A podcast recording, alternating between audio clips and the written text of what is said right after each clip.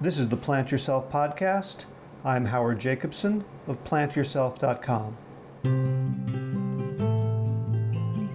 Robert Whitaker has written some of the most dystopian, disturbing, and fascinating stories of evil unleashed that I've ever read.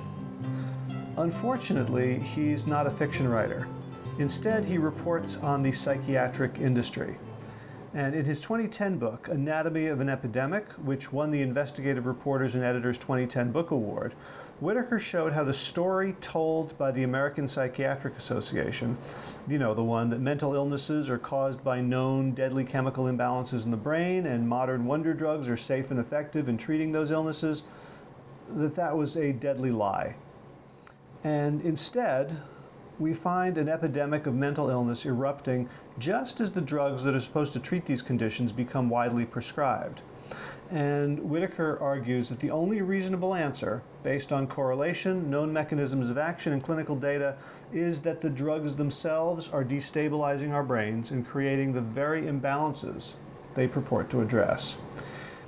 His latest book, Psychiatry Under the Influence, which was co written with Lisa Cosgrove, puts the psychiatric greed and fraud in a framework of institutional corruption. In other words, rather than just pointing their fingers at bad apples, they indict the entire barrel. I heard Robert speak in November 2015 at a Wellness Forum health conference and was just struck by the clarity, integrity, and importance of his message. With up to one third of all Americans medicated for mental illness in any given year, this is a topic that is of utmost importance to all of us. And even if you yourself don't suffer from what the psychiatric industry calls a mental illness, and even if there's no one in your family or no one you know, you know what? There are mass shootings going on on a regular basis, and gun control is not on the table. And so, this is an especially crucial message when our politicians and media want to address the problem of public violence through greater access to psych meds. I believe this interview, if you listen to it carefully and share it, will save lives. And so, without further ado, Robert Whitaker, welcome to the Plant Yourself podcast. Uh, thank you for having me. It's a pleasure to be here. So I've been reading your uh, your book, Anatomy of an Epidemic, with my son, who's 16, and he told me to ask you like. It's like a dystopian teen fiction novel. He really wants to know how it's going to end. um, so, question. one one of the reasons I wanted to talk to you is that, that um, you know your your work in kind of uncovering the the hidden underbelly of how studies are are done in, in medical practice and turned into practice guidelines or turned into treatments. Um, it's it's quite chilling, and I, um, first I'd love to, to have you just describe kind of you know how you got into this field of study in the first place. How did you start sleuthing around what's going on in psychiatry? Sure, it was all very accidental. so, I'd been a, a, newspaper journalist for a long time, uh, covering medicine back all the way to the 1980s. And then in 1998, um, I was doing a series for the Boston Globe, co-writing a series for the Boston Globe that was just looking at abuses of psychiatric patients in research settings. And uh, and I had a completely conventional understanding of psychiatry at that time. I thought we were discovering, or I thought psychiatry had discovered the biological causes of these disorders that they were due to chemical imbalances in the brain. And, and we had drugs that fixed those chemical imbalances, and we were making all this great progress. So, completely conventional understanding. And in that series, we actually, one of the things we looked at was, were studies in which uh, antipsychotic medications had been withdrawn from schizophrenia patients in, in studies. And we said, well, that's unethical. But you would never withdraw insulin from a diabetic, so why would you withdraw an antipsychotic from someone diagnosed with schizophrenia? Anyway, what happened at that time, though, was uh, while I was doing that research, I came upon a couple studies that, that belied what I knew to be true. And one was that um, the World Health Organization had twice compared outcomes for schizophrenia patients in, in two in three poor countries, India, Colombia, and Nigeria, with longer term outcomes in the US and rich countries. And each time they found that the outcomes were much better in the poor countries. And I thought, well, why would that be? And then when I looked at the studies, they noted that in the poor countries, they use the antipsychotics very differently. They use them short term and not long term. And now this quite surprised me because I thought the medications were so supposed to be so essential to long term care. so that was the beginning of my beginning to question. And then second, uh, in that same when I was doing that same research, I found studies uh, a study done by the by the Harvard University, which reported that outcomes for schizophrenia patients today were no better than they had been in 1900, uh, longer term outcomes. So that belied that story of progress. So this began began my questioning of what I what what I thought I knew to be true. And then also going back to that Boston Globe series, one of the things uh, we wrote about was how when the new atypical antipsychotics were brought to market, these are drugs like Zyprexa and Risperdal and Seroquel. We wrote about how in the scientific literature you could read about how safe and effective these drugs were, but then I used a Freedom of Information request to get the reviews of the uh, studies done by the Food and Drug Administration, and there the reviews told of, of people who had died in the trials, of how the drugs were, weren't any more effective than the, the older drugs. And so all of a sudden there was this big gap between what the scientific literature was saying, in other words, the academic psychiatrists being paid by the pharmaceutical companies to run those trials, what they were reporting in the medical literature, and what the FDA's review of those same trials was. And it was just such a big gap. And that's where I really began looking at how the influence of pharmaceutical money and the influence of psychiatry's own guild interests was leading, in essence, to um, leading, in essence, for the American Psychiatric Association and academic psychiatrists to be telling a story to us about what was known about psychiatric um, ailments, you know, what is the cause, what the drugs do, and how safe and effective they are, and, and start looking at how the story that they tell us, and a story even that isn't sometimes in the medical literature, is actually belied when you get into the um, you know what the what the studies are really showing. So a- after reading uh, Anatomy of an Epidemic, I, um, I, I walked around with the zeal of a new convert and try to like tell everybody how right. terrible these drugs were, and and I was I was met mostly by by two responses. One is everybody knew of someone who was on a med and said it helped them, or they themselves said, you know, I could uh, the the um, you know the antidepressants I was taking helped me, or I have a cousin who's psychotic, and if he gets off his meds, it's terrible. And the other was a, a sort of politically correct knee jerk that I was somehow saying that these weren't real illnesses because the, the way the pharmaceutical industry has framed it, these are these are brain illnesses due to chemical imbalances, and it's therefore it's nobody's fault. And the fact that the drugs exist kind of you know symbolize the fact that it's not anybody's fault and there shouldn't be any stigma. Um, right. how, how, how, do you how do you talk to people when, when you hear those things? Yeah, well, let's start with the, the disease model that these are diseases of the brain and that they're due to chemical imbalances. Well, now you want to see is is has scientific research really validated that claim that that we, there's some known pathologies behind these disorders, or that the drugs fix chemical imbalances. And what you find is that the whole chemical imbalance story arose when researchers back in the 60s began to understand how the drugs act on the brain. And so, for example, that SSRIs block the normal reuptake of serotonin from the synaptic cleft and that gap between neurons. So, since the drugs up serotonergic activity, the hypothesis was well, maybe depression is due to too little serotonin. And that's where the chemical imbalance theory of mental disorders came from, from understanding how the drugs act on the brain and not from investigations or discoveries made about people so diagnosed. And then they began investigating that in the 1970s. And by 1983, you can find that the NIMH was saying, hey, we're not finding that low serotonin is a problem in people diagnosed with depression before they go on these drugs. We're not finding abnormalities in the serotonergic system. And know, the you know Prozac comes to market in 1988. And we hear more and more about how the new SSRIs, you know, fix this a low serotonin problem and that's behind depression. But the research never showed that to be true. And and say in 1998, the American Psychiatric Association textbook actually says that you know this is where the hypothesis came from. We didn't find it to be so, and it was really a pretty lame hypothesis from the beginning because there's no reason to think that um, a patholo- you know, if you're using a drug that has a certain mechanism of action, that the pathology is the opposite of that mechanism of action.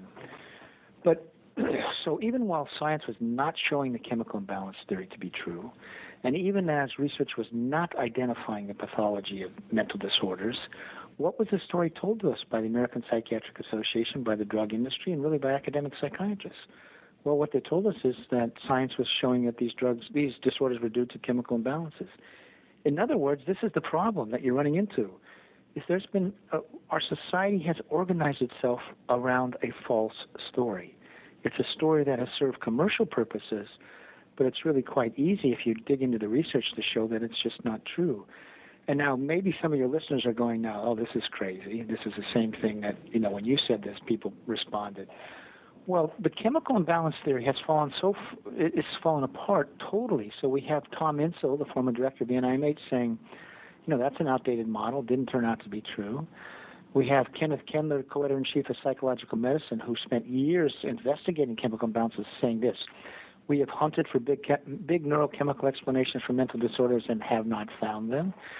And we have Ronald Pies, who's the former editor in chief of Psychiatric Times, even writing saying the, the the the story of chemical imbalance was always a kind of urban myth, never a theory seriously proposed by well-informed psychiatrists.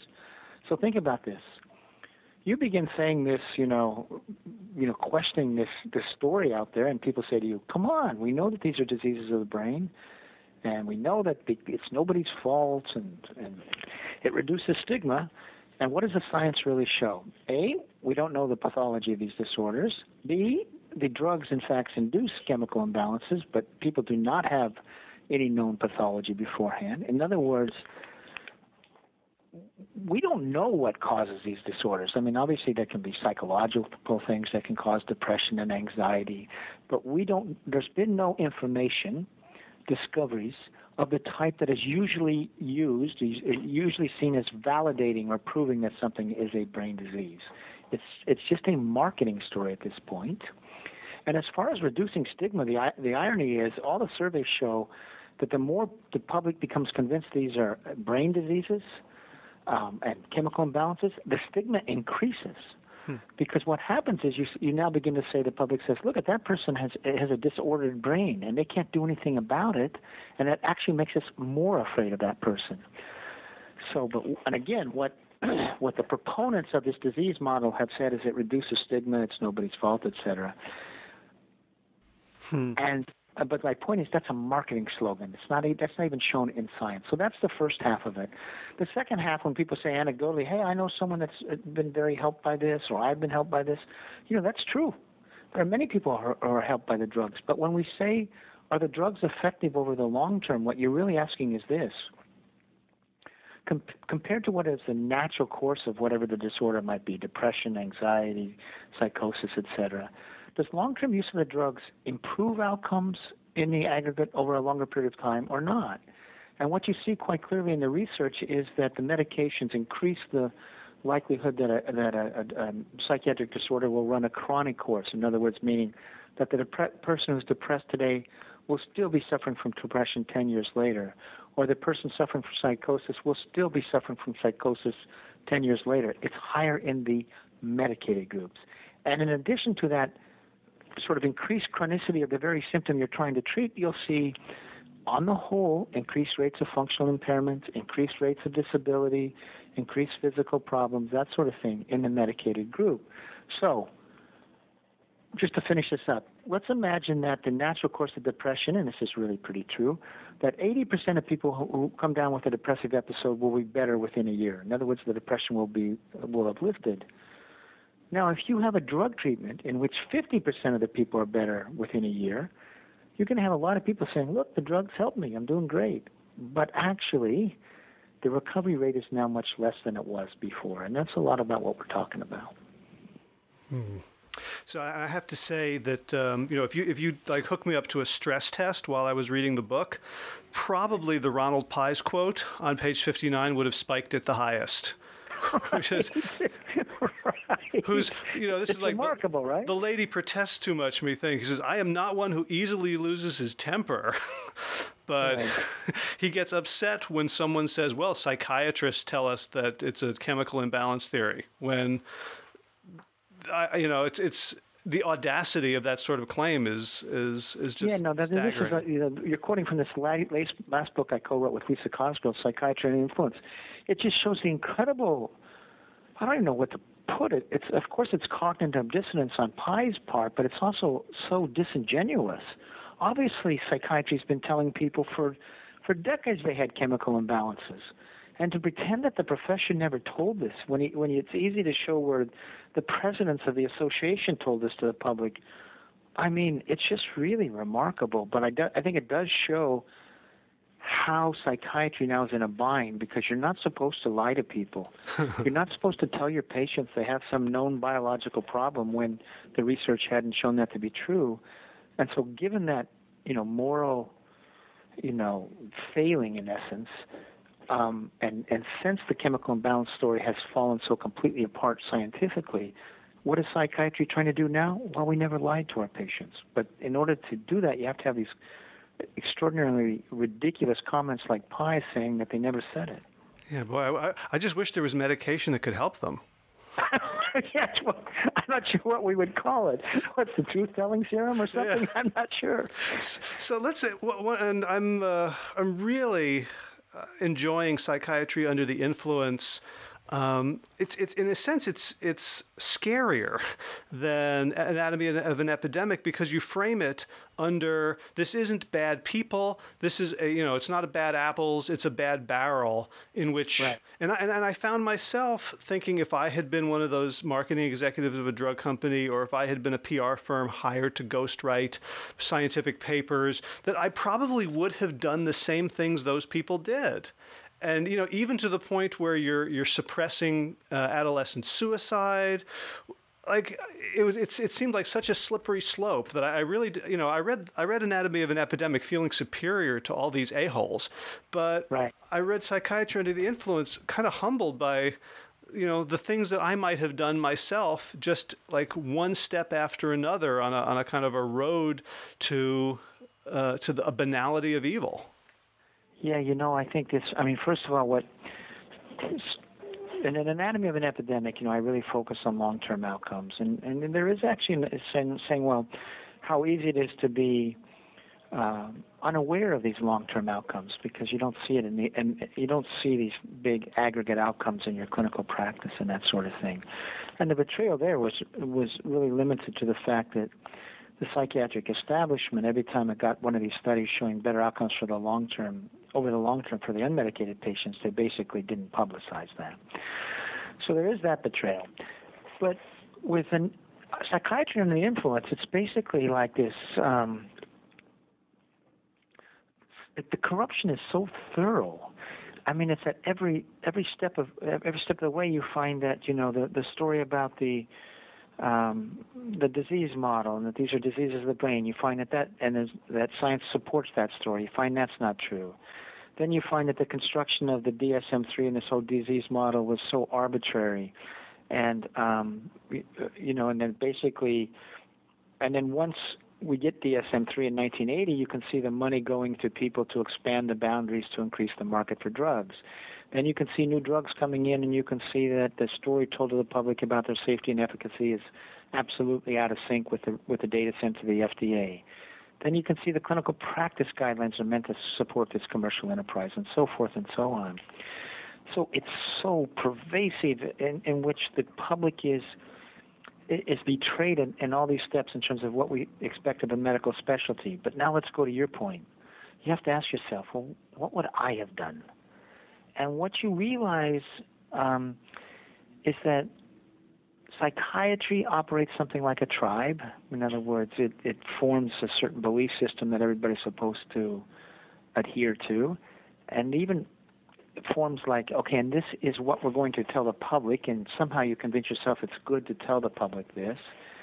And within pharmaceutical companies, you know, you somehow convince yourself that oh, you're bringing good, you know, important new drugs to market. And then if you're the PR firm, you're saying you're helping publicize this. And so what you do see here is that these, you know, these different organizations, they form a belief system that is conducive to their financial interests. And then once that happens, people make sure their beliefs um, are sort of in sync, sync with that commercial interest, regardless of what the science says. And I think what's there's many things so revealing about this. One is that this disease model we have of psychiatric disorders and how we've organized ourselves around this disease model, we think it's a scientific thing, but in fact, it's just a commercial story.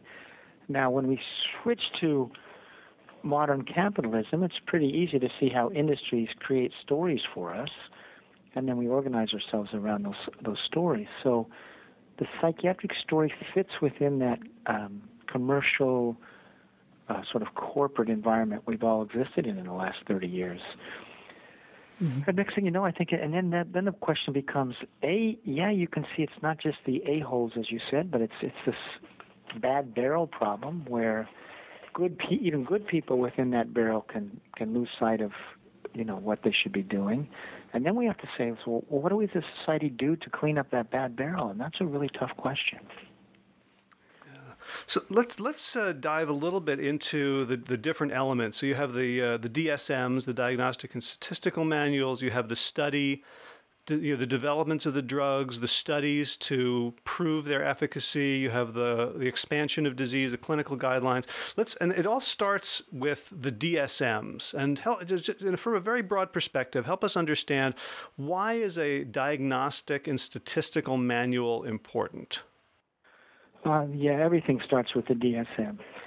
Because the DSM becomes the manual that guides societal thinking about this this uh, you know part of our lives, this psychiatric part of our lives, and we entrust in the medical specialty to you know to set to one to tell us what is the problem, why are you suffering from depression, why are you suffering from mania, why are you suffering from psychosis. So the very conception that under you know that that is is the support or the underlies uh, the manual is going to be so important. And in, so in 1980, the American Psychiatric Association published the third edition of its uh, diagnostic and statistical manual. And when it does so, it, recon- it reconceives of what um, medical and psychiatric disorders are. Before we have a lot of psychological, even Freudian explanations saying that are you know responsible for depression, anxiety, etc. But now the American Psychiatric Association says in DSM-3, no, these are diseases of the brain. Now, in fact, they hadn't found that to be so, but this is the new conception that is presented in DSM-3, and they say if you have these symptoms of a disease, like say de- depression, you're not sleeping enough, or uh, you're not eating, etc., those aren't symptoms of a psychological state you're in, but those are symptoms of a disease. So, A, it gives you the conception. Two, the manual describes what is normal and what is not normal. It describes the boundary lines of disease, so to speak. And what they did in DSM 3, they made these boundary lines as big as possible. And there's something like 290 disorders, I, I forget. But, and the idea is with these boundaries, is they're going to be big enough to provide a diagnosis to anyone who comes into their office with whatever complaint and then, as since they're conceptualized as diseases, insurance companies will reimburse for them. So, the DSM establishes the the, um, uh, the conception of the disorders. And then once you have the conception, it's really going to drive the treatment because if you conceive of them as diseases, well, what's going to be a frontline treatment? It's going to be a drug that can reduce the symptoms of those disease, of that disease. And effectiveness is not going to be looked at as are you working, are you enjoying life, or any of the things that maybe, uh, you know, your functionality. Effectiveness of the drug now is going to be just does it in some ways diminish the symptoms of the disease, sleeping, eating, that sort of thing, a little bit better than placebo. So my point is the DSM is is what tells us as a society how to think about mental disorders, and in that conception, it tells us how, how are we going to organize, organize ourselves to treat those disorders. And DSM-3 in the disease model gave us uh, gave us the idea that these are diseases, drugs should be the first line treatments, and they also gave us diagnoses that um, you know extended to a wide part of uh, you know big part of the population, such that now you know they say that 25, 30 percent of the population is quote ill each year. So it changes how we as a society think about psych- psychiatric problems, about normal life, about the behavior of kids. It's a really profound thing. Now, the DSM and any any uh, diagnostic manual has to be a little bit reductionist, right? And we, we accept that the cost of that reductionism, of taking someone's whole complex life and reducing it to these symptoms, is there's a benefit there that it's easier to diagnose and we can agree upon diagnosis and we can agree upon and, and that different practitioners using the same manual get the same results. So how did the DSM-3 do in terms of validity and reliability? Yeah, this is really important. So, for any diagnostic manual to be useful in medicine, it needs two qualities. It needs to be reliable and it needs to be valid. Now, reliability means that if I'm a patient and I go to one doctor, I'll get a, a diagnosis, and then I go to a different doctor with the same symptoms, I'll get the same diagnosis, okay? And that shows that, okay, now we're, the manual allows us to group people of like problems into these, these categories. And then validity means that the category is real. In other words, if you say, uh, let's just use the very category we think is the realest, and that's schizophrenia. And you, you say, okay, there's a real discrete disorder called schizophrenia, and it has this sort of long term outcome. Here's the biology, and this is why everybody in that category needs to be treated in the same way. But if we really put these two questions, the DSM, was it is it a reliable manual? And you'll find that it isn't. You'll find that there's all sorts of uh, differences between if you go with the same symptoms to one psychiatrist to another in terms of which diagnosis you get. And of course, there's many people will talk about how their diagnosis changes constantly depending on who they see. So the DSM does not meet this standard of reliability. And as as for validity, going back to the DSM-3 in 1980, those were con- the, the, the, the diagnoses in that manual were considered hypotheses by the American Psychiatric Association, and the hope was that research would then validate these hypotheses, meaning they would find the pathology, they would find a characteristic course, they would find genetic uh, markers or and genetic links. And in 2009 or 10, there was a roundtable of experts in the DSM, psychiatrists, and they asked this question Have we validated the disorders in the DSM? And they said, No, we don't have that information. And then let's go back to our example of schizophrenia. What we really know now is there's no such discrete thing as schizophrenia, and even the biological people will say, really what we may have is a group of schizophrenias, quote, and there may be many different causes of, of of what we call schizophrenia, many very distinct disorders within that. And that's the problem. If you have a diagnostic manual that's saying, oh, think of everything as when you have this certain sort of constellation of symptoms of schizophrenia as a discrete illness, when in fact, you might have five, six, many different causes of whatever the person is experiencing that's going to be a diagnostic manual that blinds you to what is happening to your patients and blinds you to the fact that maybe rather than one one size treatment fits all, you need treatments of many many different kinds and sort of patient centered treatments, etc. So if you have a manual that is neither reliable nor valid, that manual, in fact, rather than lead to uh, insight into uh, what's going on with patients. And rather than lead to good treatment, it's very likely going to lead to delusions about what's going on to people and actually uh, to recommendations of treatment that often so not right for that individual person. So, so you would expect if if the manual is neither reliable nor valid that you did trials of the drugs that were supposed to cure these discrete or, or treat the symptoms or ameliorate or remit these these discrete uh, diseases, that the results would be terrible.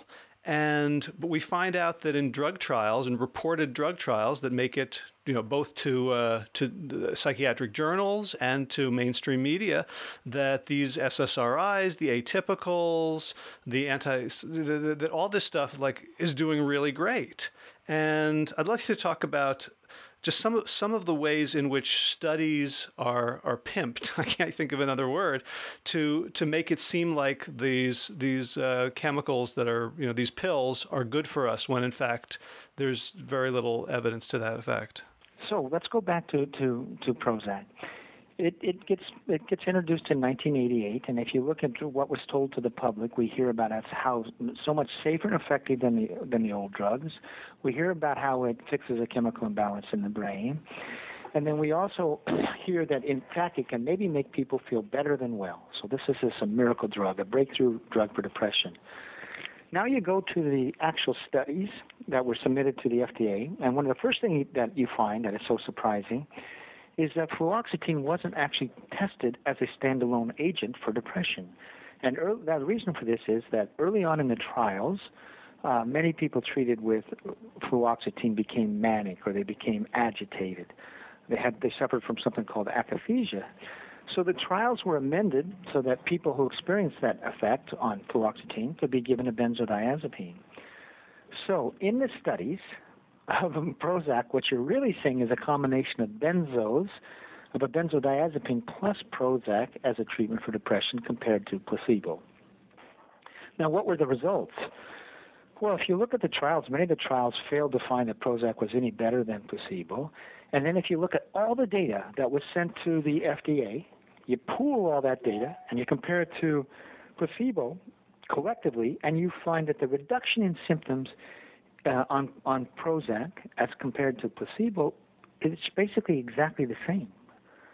Now, what happened was there was one or two studies in which Prozac was better, and that's why the drug got approved. But you look at all the data, the reduction in symptoms on the Hamilton scale was only one point different between the two groups, which is absolutely clinically meaningless.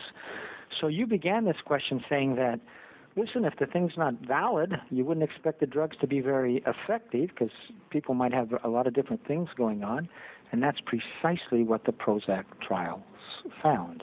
And you see that with the other SSRI trials uh, as well.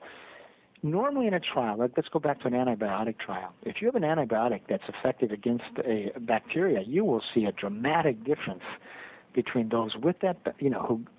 So you, you begin with the people who have a bacterial infection. Those given the antibiotic are going to do so much better than those, if the antibiotic is effective, than those in placebo, because that's a discrete disorder, and it's going to be a marked difference. Here, we did not see that with the SSRIs at all.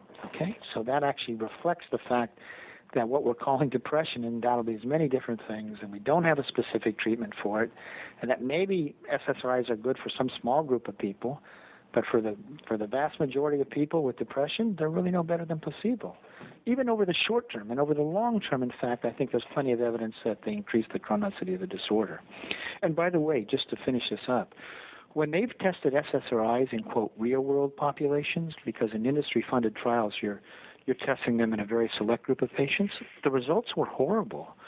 In, in, the, in the first NIMH study of this, this sort, only 26% of real world patients even responded to an, to an SSRI antidepressant, meaning they had some reduction of symptoms. And at the end of one year, only 6% of the patients initially treated were, were in remission, meaning that the depression had gone away. So that's, an, that's, that's a story of a drug class that is very ineffective in real world populations. Now let's move on to the atypicals for the story about how studies are biased by design to make um, the study drug look better. So take the study, take the trials of Risperdal. How were they conducted? One, there was no placebo group actually in those studies. What they did is they took people who were somewhat stabilized, uh, you know, doing okay on antipsychotics, and they randomized them to a group that was a, one group was abruptly withdrawn from the medication. The other group was was just then either randomized to an old drug or randomized to one of the new drugs. And the group that was abruptly withdrawn and kept off the medication becomes your placebo group. Now the problem with that is is that we know that abrupt withdrawal actually often leads um, to serious symptoms, a sort of a serious relapse state, and that's because uh, your brain has adapted to the presence of the drug. So we're going to have a placebo group, a group labeled placebo that isn't true placebo, but in fact a drug withdrawal group, and that group can be expected to do horribly. Now, how about the comparison between the new drug, uh, say Risperdal, versus the old drug, Haldol? Well, what they did in the Risperdal trials is they they uh, randomized people to different types of dosages, one higher, one medium, one low, which gave them three different groups, and they compared that to a group of patients randomized to, you know, put on Haldol at very high doses. Now, the reason they wanted to use a high dose of Haldol is because they knew that when they compared a low dose of Risperdal to a high dose of Haldol, that there would be a lot more adverse events in the high dose of Haldol, and they could say, "Look, at our drug is so much safer. It has."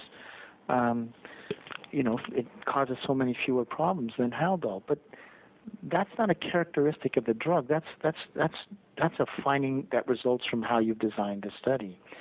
Now, when the FDA, for example, so we heard in the scientific literature how Risperdal was a breakthrough drug, so much better than Haldol and Thorazine. Well, what did the FDA said say when they reviewed the data? They said, listen, these trials are biased by design. There's no evidence that uh, your new drug is any better than the old drug. And in fact, we should expect all sorts of adverse effects of a different sort, since the drug has a bit of a different mechanism of action, to, to, to pop up. So the very claim that was being made to the public of a breakthrough medication and being made in the scientific literature, when you actually get to the FDA review, they're saying this this is just a story that results from biased study design meant to make the new drug look better. So that's a very long-winded answer to go back to your question about well, if if these disorders aren't validated, and you might have people with a lot of different problems in one category, wouldn't you expect the drugs to not do so well? And in fact, that's what you find in the data that was submitted to the FDA. You actually, by the way, don't find those new atypicals much more effective than the drug withdrawn group. That's a surprise.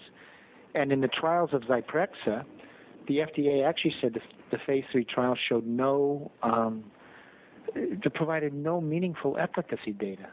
And they proved they they approved Zyprexa based on a phase two, a smaller phase two study. So that's a long-winded answer, but um, in fact, this is one of the reasons that it may be so hard for companies now to bring new drugs to market because you have lumped together people with problems undoubtedly of many different types. Mm-hmm. Right, and, and, you may think it's a long-winded answer, but it really barely scratches the surface of the manual of dirty tricks. Yeah, it, it you know again now if we look at that, why do they design trials this way? Well, the pharmaceutical companies design trials this way because they're, they're trying to have trial data that helps their new drug be a success in the marketplace. Then you have to ask, well, why did the academic psychiatrists agree to uh, biased designs like this? And why did they sign their names on studies that reported, you know, results without mentioning the biased designs? And that's another question, but basically what, what happened as this went on is that academic psychiatry got captured by the pharmaceutical industry, and pharmaceutical industry began paying academic psychiatrists huge amounts of money to be their consultants, speakers, and advisors. And once that happened, that really influenced um, how they looked the other way when they were, uh, you know, investigators on, on on studies that had biased trial designs, and when they reported the outcomes, they hid adverse events so, for example, in the atypicals, there actually were a lot of deaths. I actually, when I was writing that series for the Boston Globe, I looked into this. I think it was roughly one in every 135 people who entered those studies died, and yet when you look at the reports in the medical literature, they, there's no reports of any deaths. Mm. Well, I, you know, I had a before a career in marketing, and so there's there's a part of me that really has grudging admiration for the brilliance of the way the, the results are you know even even when the the study is badly designed sometimes you find that the data don't support the drug or they show terrible safety profiles or not better than placebo and yet even after the data is all in the the, the writers and ghostwriters find a way to downplay the harm and and make it seem you know just the language is is breathtaking in its you know, diabolical brilliance? Yeah, well, first of all, of course, they'll hide. Sometimes they'll hide adverse events, or they'll re- recast, say, suicidal attempts as emotional lability or headaches. That's one of the things you saw in one of the trials. And they'll also poke through the data until they find something that makes the drug look good. Yeah, I mean, listen, from a commercial PR marketing point of view, it has been brilliant, absolutely. And and listen, think about this. As a country, we, spent, we spent $800 million on psychiatric drugs in 1987. That was the market at that time.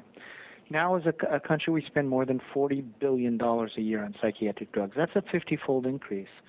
From a, and, and now there's a little bit more than 20% of Americans take psychi- psychiatric drugs on a daily basis.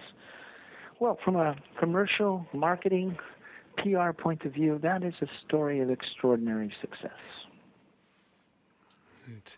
So the, you know, there's there's two levels at which I want to ask the last question. I want to thank you for your time. We've, we've gone over a little bit, but which I is what what you know. So the, it's like, what do we do about it? And I want to ask the question first on behalf of individuals who are, you know, one in three of us is likely to. Uh, to voluntarily come across the, the mental health system and, and be offered a drug.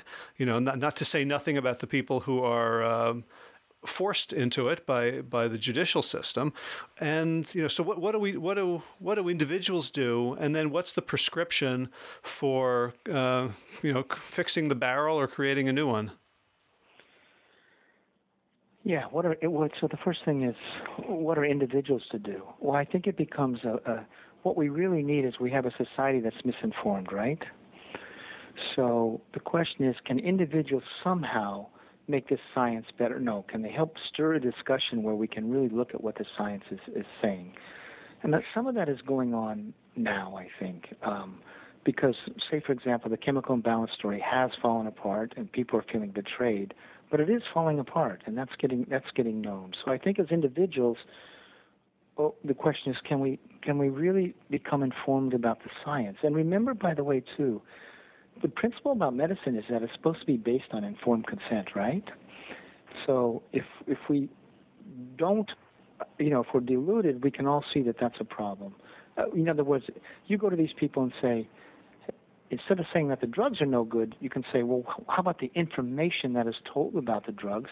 And once you can see that that is not had not been accurate, that the chemical imbalance uh, story has been fraudulent, that opens up a discussion because we can all say like, well, that's not good if people are misled about the drugs and what they're doing. And then what do we do about this as a society? That's a bigger problem.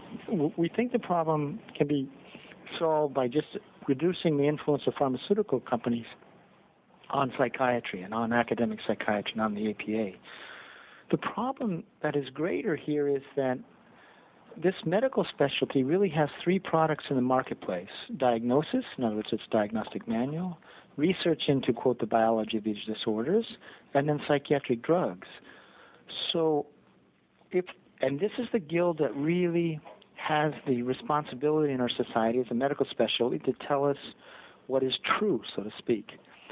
So, how is this guild now going to say, after what they've been saying for 35 years about these are known brain diseases and our drugs are so safe and effective, how are they going to say that, like, you know, listen, biology is still unknown.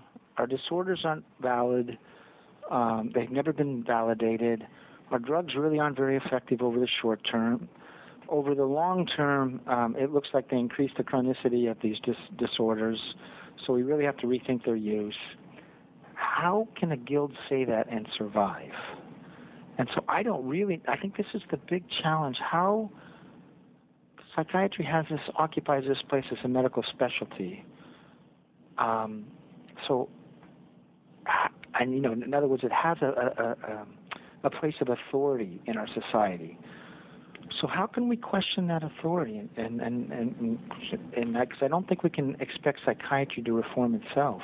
And somehow, and I don't know how we do this, we just need to have power or authority over this domain of our lives in our society shared by more groups, groups including psychologists, social workers, philosophers, um, you know, just almost the society as a whole. And we somehow have to take this sort of governing power and authority from this medical specialty. I think that's the real prescription for reform. Yeah, it, uh, it kind of reminds me of you know, say g- governments who uh, admitted they were wrong. You know, sort of South Africa's Truth and Reconciliation Commi- Commission, or you know, post World War II Germany, where you, you kind of need almost a revolution to you know new new blood to come in and say, okay, you know, we've we've overstepped, we've hurt people, and and we need we need to come clean. We need a revolution in the sense that we need a very different paradigm of care, which would begin with a different conception of what has been going that goes on with people, and would in fact, I think, see that this whole this whole past 35 years with this disease model has been, you know, it's a false, it's been based on a false story. It's done great harm to our society. So yeah, I think we need to overthrow overthrow that, you know, that ruling authority in this domain of our lives. I, I agree. Well, Robert Whitaker, thank you so much. I have to say, you know, both both books have been extremely impactful for me, Anatomy of an Epidemic and Psychiatry Under the Influence. But it's Psychiatry Under the Influence, it's really it lays it out so clearly, play by play, from from the the brilliant deconstruction of the STAR*D trial to, you know, I just want to send this to all my doctor friends who who still think that there's there's an iota of, of truth or integrity in in the marketing. So I'm so grateful for for the work that you and uh, Lisa Cosgrove have done to uh, to put psychiatry in the context of a, a natural human tendency toward guild and money corruption. Well, thanks. That's what we try to do, and, I, and you know, hopefully, it does illuminate the problem in a new way. Well, thanks again for taking the time. Uh, uh, thanks so much for having me, Howard. I really appreciate it. Be well. I hope you got a lot out of this episode of the Plant Yourself podcast. If you're skeptical, which is understandable, or if you'd like to learn more, I recommend that you check out the show notes for this episode, which you can find at plantyourself.com slash 139, the number 139, since this is episode 139. You'll find the website Mad in America, which is Robert's website about science, psychiatry, and community. You'll get links to his books. And also, very interesting, a, an online course taught by Irving Kirsch, who is one of the researchers who proved that the antidepressants um, are no better than placebo. And Irving Kirsch teaches this course. It's essentially about a, an hour long video. Um, it's free to register and watch it. You have to pay, I think, 15 bucks if you want to take a short quiz afterwards for CME credit. I mention this also because I'm happy to announce that Irving Kirsch is going to be the guest on an upcoming episode. We recorded last week. It was a fascinating conversation, and, and look for that coming in the next couple of months. If you like the podcast and you'd like to support it, several ways to do so. One is to become a patron on Patreon or just via PayPal. And this week I would like to thank uh, supporters Deborah Boyer, and Michael Worobiek, who are both generously contributing to the health and success of the Plant Yourself podcast. Thank you, Deborah and Michael. You can also leave a review on iTunes or Stitcher, and links for doing so are there on the website for every episode. I got a, a fancy new player with buttons underneath, and you can just click go over to iTunes and leave your review. That really helps me get found by people who are searching for the general terms who may not necessarily know about this podcast. So thank you very much. If you'd like to become a patron, you can do so on plantyourself.com on the sidebar. There are two buttons, uh, support with Patreon and then donate, and both of those will work. In garden news, there is very little garden news except that the garden is covered under the, uh, the remains of the nor'easter, the uh, snowmageddon, that dumped a, uh, a generous uh, one and three quarter inches of uh, actually more like ice on our landscape. So if you can hear the uh, fan going in the background, that's our wood stove insert fan because I was not willing to brave the, the traffic to go to the office today. Uh, so I'm sitting home, and you know we haven't been able to really get out of the house for for four days now, and I'm looking at the shelf with all the sweet potatoes that we harvested in the late fall, and with such gratitude that even though we can't leave the house, even though we can't go to the store, that we have nutrition there which grew in the belly of the earth and is meant to feed us and sustain us and keep us well until the earth can produce more bounty for us in the spring. So, my wish for you is that you look around and see what in your life gives you support that comes from the earth and maybe give a little thought of gratitude and connection for whatever that is. And as always, until next time, be well, my friends.